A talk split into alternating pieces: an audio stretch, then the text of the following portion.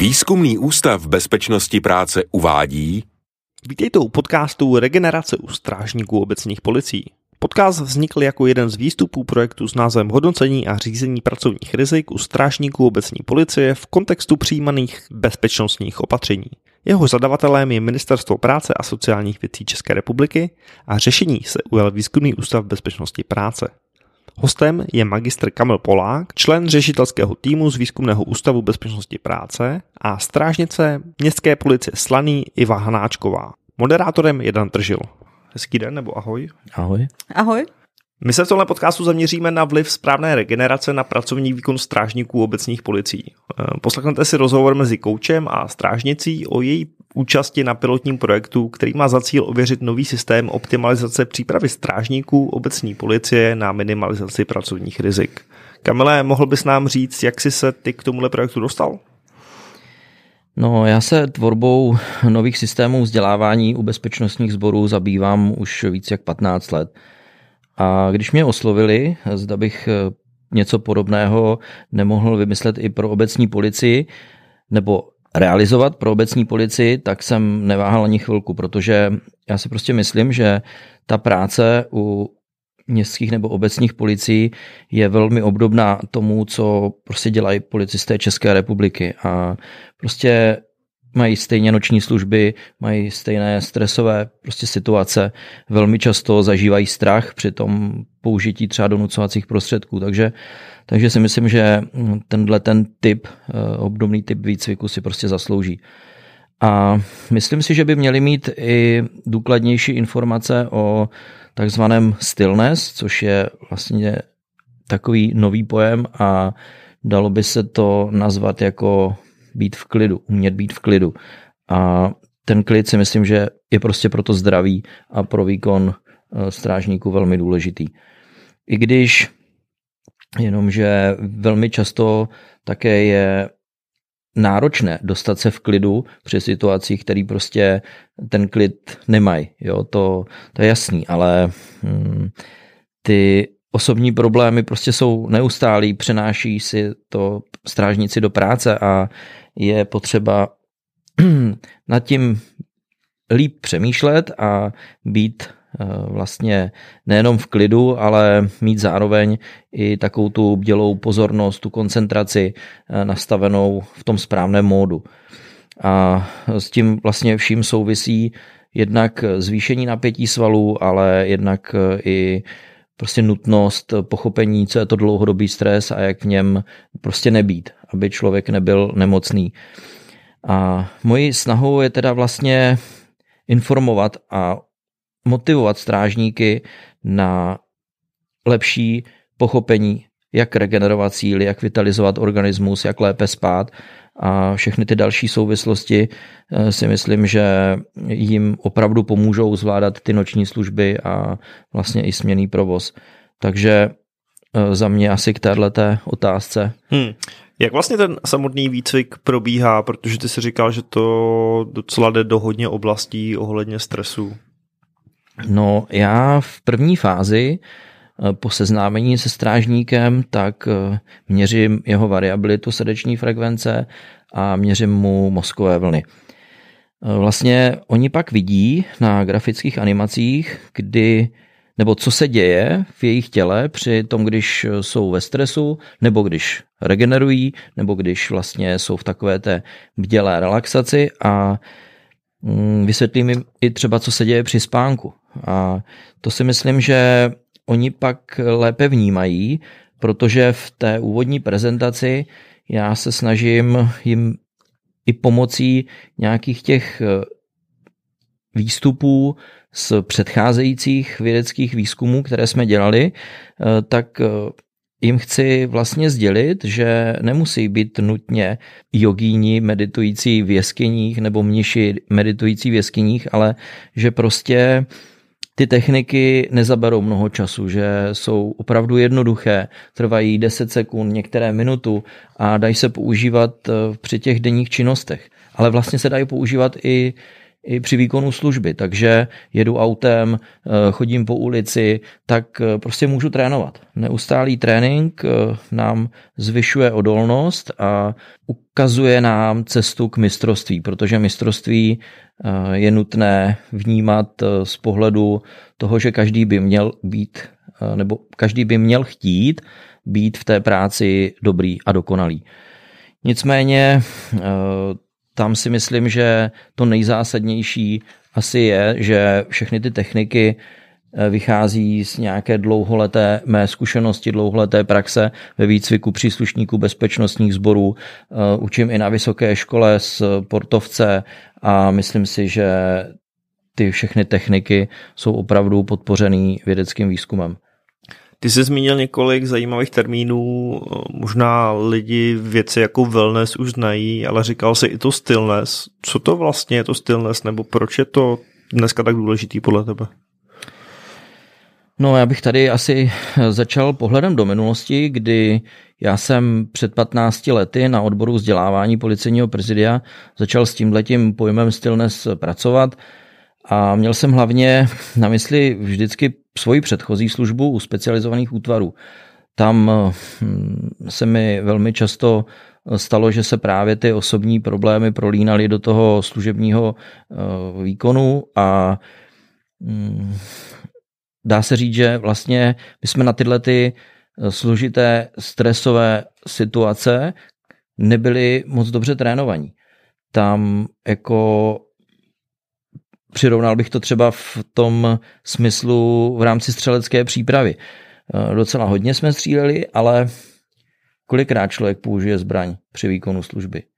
Je to neuměrný tomu, kolikrát mě bolí hlava, kolikrát mě bolí záda v té službě, ale kdo mě na to zvládání té bolesti, nebo kdo mě naučí ty techniky, jak s tím pracovat? Nikdo. Prostě v rámci výcviku se tomu čas nevěnuje a myslím si, že je to škoda. Právě proto bych hrozně rád tyhle ty techniky uh, učil i strážníky městských policií, aby prostě měli možnost o tom nejméně, zejména teda přemýšlet, ale aby měli možnost to přenést i do výkonu služby. Mm-hmm. Jenom aby to správně pochopil, ty teda zkoumáš stres u strážníků? Nebo jak to probíhá? V našem projektu nejde o to zkoumat stres, konkrétně u toho nehrajeme si prostě na lékaře, ale jde o to, že strážník, který vlastně vidí to, co se děje uvnitř jeho těla, to, co se děje uvnitř jeho hlavě při nějakých činnostech, tak on to jednoduše pochopí a začne to vnímat v těch souvislostech. A to si myslím, že je klíčové pro to, aby pak eh, lépe zvládal ty vypjaté situace, ty emoce a mm, uvědomil si, že prostě tím klíčem je klid. Já se možná teď zeptám eh, zde přítomné strážnice, ať to máme zasazený i trošku do té praxe, je vůbec možné být při zákroku v klidu?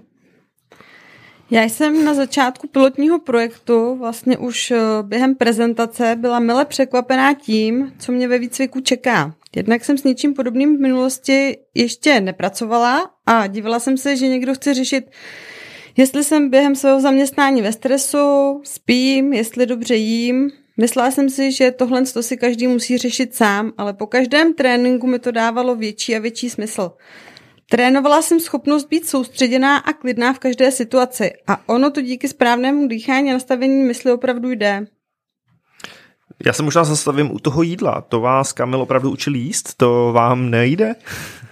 No tak jasně, že jde, ale bylo to opravdu podnětné. Ty informace, co je možné na jídle zlepšit, třeba jak být při jídle více v přítomnosti, co jít před noční službou, co během ní, po případě co jíst po noční službě tak, abych lépe obnovovala síly. No já bych to možná ještě trošku jakoby víc eh, upřesnil. Eh, my jsme doladili pár drobností. Tam jde opravdu o to, že je důležité to správné držení těla, o ten správný dechový vzorec při jídle, o podporu parasympatické nervové soustavy, protože ta souvisí s lepším trávením a lepším dýcháním a s lepší regenerací. Takže myslím si, že tam, když strážníkům ukážete určitá cvičení, které třeba používám i při výcviku těch elitních sportovců, tak oni se najednou zastaví a začnou lépe vnímat ty chutě, začnou lépe uh, trávit a důležité je, aby oni pochopili takovou důležitou věc, na co myslím při jídle. Myslím na to jídlo. A nemyslím na to, že mě čeká nějaký prostě složitý výkon služby nebo že se mi stalo něco prostě v minulosti. Eh, ta přítomnost je klíčová při tom jídle. Mhm. Byly v rámci toho výcviku třeba nějaký zajímavý nebo překvapivý informace o stravě a o jídle? Uh, tak vzhledem k tomu, že jsem žena, která vlastně se touhle problematikou jako většina žen nějakým způsobem, ať už hlouběji či uh, okrajově zabývá, tak rozhodně musím říct, že i co se týče toho stravování, tak jsem uh, tam objevila spoustu nových směrů a vlastně základ všeho je to, během toho stravování nebo během toho gurmánského požitku nějakým způsobem se soustředit na ten daný okamžik. Opravdu to jídlo plně vnímat v ten daný moment, zapojit eh, ne ty myšlenkové pochody na věci kolem zaměstnání nebo osobního života, ale opravdu se soustředit tou hlavou do těch úst a snažit se vlastně maximálně si užívat ten požitek z toho jídla a soustředit se na to, co nám ten proces toho jídla samotného přináší. Takže nejenom co jim, ale i jak jim. Přesně tak. Jíst tady a teď. Co třeba spánek? Spánek je určitě taky hodně důležitý, stejně jako strava. Byly i tam nějaké nové zajímavé informace, jak třeba optimalizovat svůj spánek?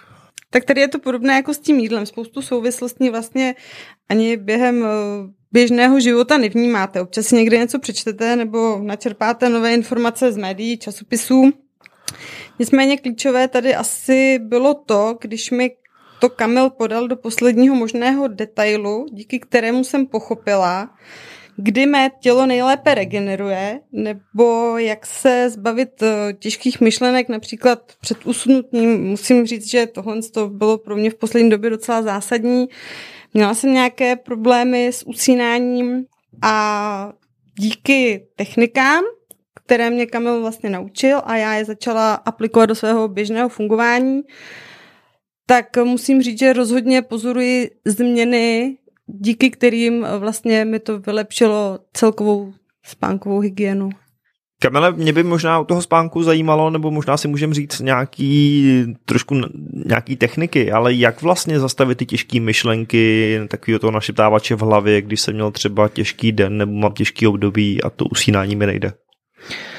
Eh, tak já vysvětluju takzvaný předspánkový protokol a eh, tam jsou určité zásadní aspekty, co eh, ten strážník musí nebo měl by dodržet pro to, aby nejenom lépe usnul, ale hlavně, aby měl kvalitnější hluboký spánek, který je pro nás klíčový v té možnosti lépe odplavit ty odpadní látky z organismu.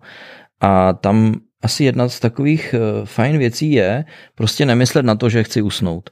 Jo, to je, to je většinou stresující a to tělo má prostě svoje přirozené mechanismy a hm, velmi vhodné je použít eh, nějaké dechové cvičení před tím usnutím, odstřihnout se od toho dne, prostě říci, že teď už prostě nebudu na nic myslet jiného, než na to dýchání. A to většinou pomáhá Většinou se pracuje s takzvanou dechovou kotvou, vnímáním vedení dechu. Ideální samozřejmě je dýchat nosem a mm, dýchat do spodní části plic, provádět spíš jakoby prodloužený výdech a tohle nám sklidní eh, ten organismus. Přirozeně bychom u toho měli usnout. Ivo, já bych se možná ještě tebe na závěr zeptal, co tě nejvíc v tom projektu překvapilo? Tak eh, nejvíc mě překvapilo asi to, jak mě Kamil vysvětloval princip všímavé chůze pro výkon služby nebo techniky meditace v pohybu. Vůbec by mě vlastně nenapadlo, že chůze během výkonu služby může přinést nejen zdravotní benefit, ale i pocit štěstí, takové to být ve flow. Já třeba u Ivy vnímám, že ona mm, velmi intenzivně běhá. Vidím to neustále na Instagramu, když sleduju, takže dává ty své výkony a proto jsem a nejenom pro ní, tak jsem zařadil do toho výcviku i specifickou koncentrační techniku, která se dá použít při běhu. Dokonce u těch sportovců a olympioniků tu techniku používáme proto, aby oni se lépe dostávali do flow, aby oni pochopili, co je to flow a sportovní zóna. A díky té koncentrační technice si myslím, že jsem vnímal i u Ivy takové to, takový ten aha efekt, toho, že ona najednou zjistila, že prostě se dá běhat jinak. A to bylo velmi zajímavé pro mě třeba v rámci tohohle projektu. Tak tady bych Kamala teda trošičku se dovolila opravit s tím, že rozhodně nejsem dobrý běžec, nicméně je pravda, že již několik let, řekněme, že deset let se snažím nějakým způsobem pravidelně běhat, eh, vylepšovat tu běžeckou techniku, někam se posouvat a opravdu mě mile překvapilo to, kam mě vlastně taková drobnost, jako je meditace při běhu, může posunout a jaký to může mít vlastně při tom běhání konečný efekt. No, to je skvělý, to, to jako mám radost, že, že se mi podařilo eh, najít ten aha efekt zrovna v tomhle tom, ale eh, třeba když kouču ty sportovce, tak ty aha efekty jsou vlastně nejdůležitější. On musí pochopit, eh, stejně jako ten strážník musí pochopit, že to, co se snažíme je naučit, není nic, co bychom chtěli dělat na sílu. Oni musí vnímat a pochopit ten přínos a oni to musí nějak procítit. Proto ty techniky, které učíme, jsou zvláštní, jsou prostě jiné, jsou takové, které při běžném výcviku ne, že by třeba se necvičili, ale on prostě na ně není čas je cvičit. Musí se dělat střelecká příprava, dělají se ty donucováky, někde se dělá i fyzická e, příprava, ale proto my jsme přišli s tím projektem, abychom ty abychom udělali takzvanou nadstavbu služební přípravy. Něco navíc. To, co mě prostě v tom mém výcviku během práce u policie České republiky chybělo. A tady vlastně bych to ukončil tím, že já, mým cílem je prostě naučit vnímat vlastně ten svůj protokol 24.7, nebo respektive snažím se motivovat strážníky na lepší optimalizaci dne, aby, aby oni pochopili, že určité cvičení lze praktikovat ráno po probuzení, určité techniky během výkonu té služby a určité techniky v rámci třeba předspánkového protokolu. A my tomuhle tomu říkáme 24.7 protokol a tenhle ten velmi intenzivně používají i, i ty špičkoví sportovci.